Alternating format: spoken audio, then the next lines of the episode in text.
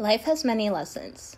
If you're not aware and coasting through life, it will continue to pop up over and over in different forms. And then one day, it'll slap you right in the face. I wanted to make this podcast as a safe, open space for men and women to discuss about love, life, growth, losses, lessons, and the blessings because they do happen.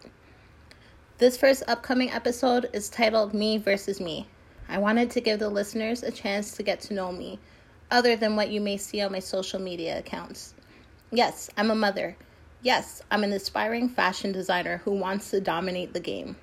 But I wanted to give you a more in depth look. I'm always fascinated to see how much I've grown, mentally, especially. That's a big deal. The mindset is powerful. Elevating and evolving will always be something that I'm forever grateful for. We often fear change and growth and get accustomed to life staying the same. Things happen in our lives, and we often wonder for weeks, months, and even years until one day we are shown why. We may not understand when life falls apart. Truth is, we all have a role to play when it does. It's the things that we ignored in the beginning, it's the things we lack knowledge of, it's the environment we were once raised in and never retrained our brains. Bottom line, it breaks, makes, and shapes us. Some fold, some remain solid. But in all of that, there always seems to be a silver lining. As I approach 30 in six months, and I look at the life and the decisions that I've made, I realize that I could have saved a lot more time and energy in certain situations. But this is why I love elevating growth and change. Through these experiences, I was able to love myself every inch of myself to be exact.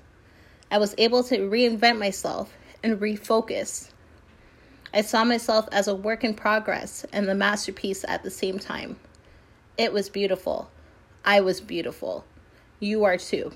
You're never too old to learn and never too old to change. To live life with regrets is a life wasted. It took me a while, but once I did, I realized everything happens for a reason. I realized that people come in out of your lives to teach you lessons that you may take with you forever. History has a way with definitely repeating itself, and it's until you break these toxic cycles you'll finally be released from your own shit. Either way, you gotta take the good with the bad, like the yin and yang.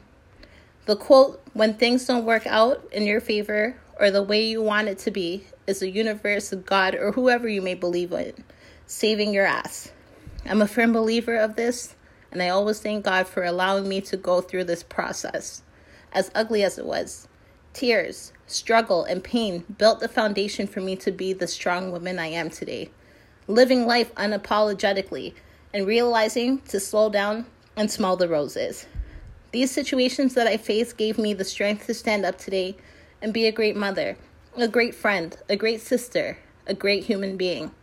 When bad things happen to you, you don't have to carry it like a life sentence, and you don't have to use the baggage as an accessory. You can move on with your life and be stronger and wiser than the person you were yesterday.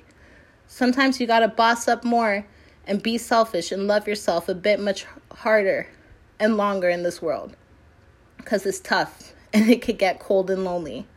If you're not grounded and have a strong support system, you will dive into deeper depression. Although sometimes you have to walk your path alone, it does take a village.